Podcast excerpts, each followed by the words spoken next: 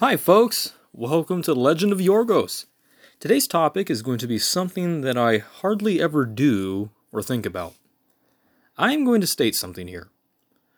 I am not a poet. Uh, when I was younger, I used to write stories, actually. Like, a lot. Somewhere, hidden deep in the C drive of my dad's 2003 compact laptop, are a collection of unfinished stories that ranged from sci fi to fantasy to martial arts to even my own version of a kids' magazine.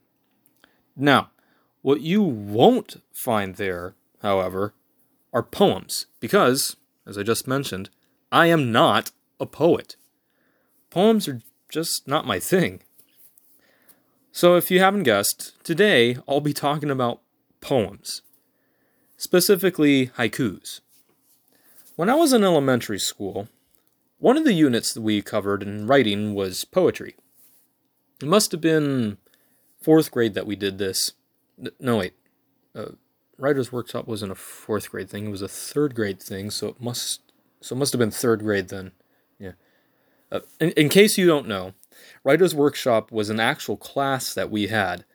It wasn't language arts or English. It was a class solely focused on writing, and I absolutely loved that class. There was so much that I could write about and so many stories I could make, but, but I won't go into detail right now. Perhaps I'll cover Writer's Workshop in another show. I don't know. We'll see. Anyway, so it was third grade. Wait, maybe it was fourth. I can't remember. Um, scratch that. Uh, anyway, I'll just say that it was third grade because third grade was a good year. So I'll just leave it at that. Anyway, so during Writer's Workshop, wait, no, uh, it wasn't Writer's Workshop, it was Language Arts, sorry. uh, I'm telling you, I am not kidding when I say poetry was something I hardly think about.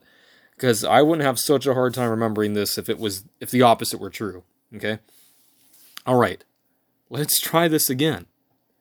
So during language arts class in third grade, one of the units that we covered was poetry, and we focused on haikus. Now, my third grade teacher decided to tie the poetry unit and writer's workshop together, which I'll admit was pretty clever and practical. So, as we learned about haikus and other forms of poetry, we got to write our own haikus and poems during writer's workshop. And then once that was done, each student got to bind their haiku and other poems into their own little personal poetry book, which in the end got clipped up to the classroom whiteboard for display. Wait, all right, yes, yes, yes, it was third grade then. Yeah, yeah, because our stories didn't get displayed on the board in fourth grade. Yeah, all right. Whew. Okay, glad I put that to bed. Okay, back. Anyway, I can't remember what my haiku was about.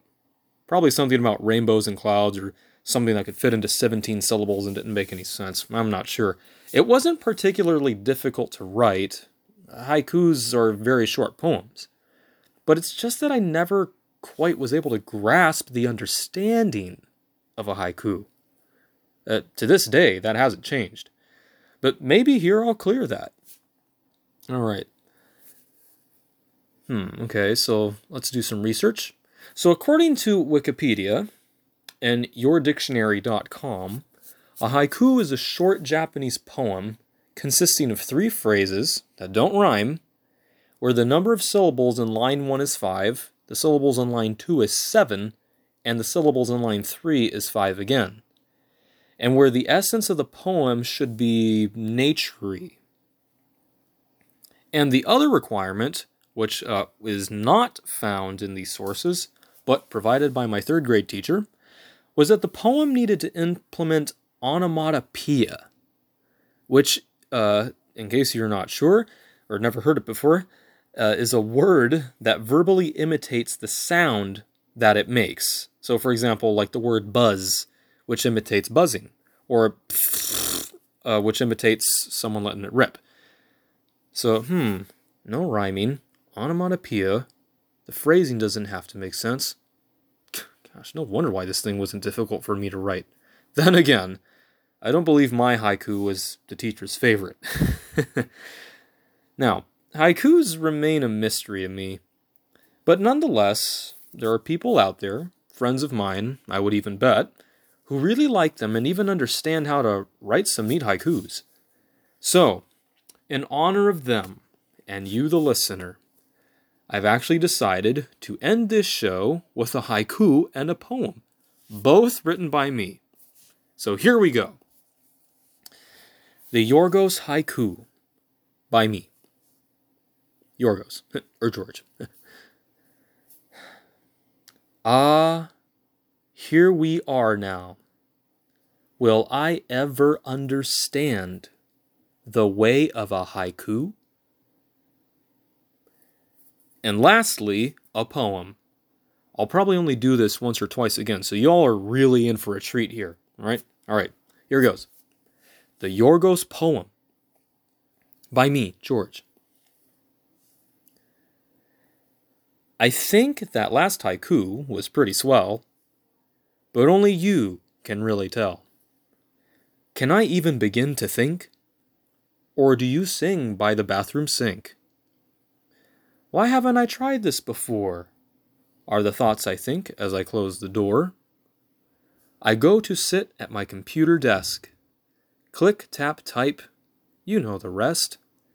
I Google search, do ducks roar or honk? You're probably yelling, neither.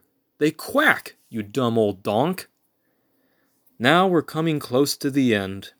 Thank you for listening once again. And if you understood all this lyrical tract, you, my friend, are a psychopath. Ha ha ha, that's just a joke. That's not the way this poem ends. This is the way the poem ends. The end. All right. Thank you for listening. You guys are awesome, and I hope that you listen in on the next episode of The Legend of Yorgos. Until next time, everyone, take care. Bye bye.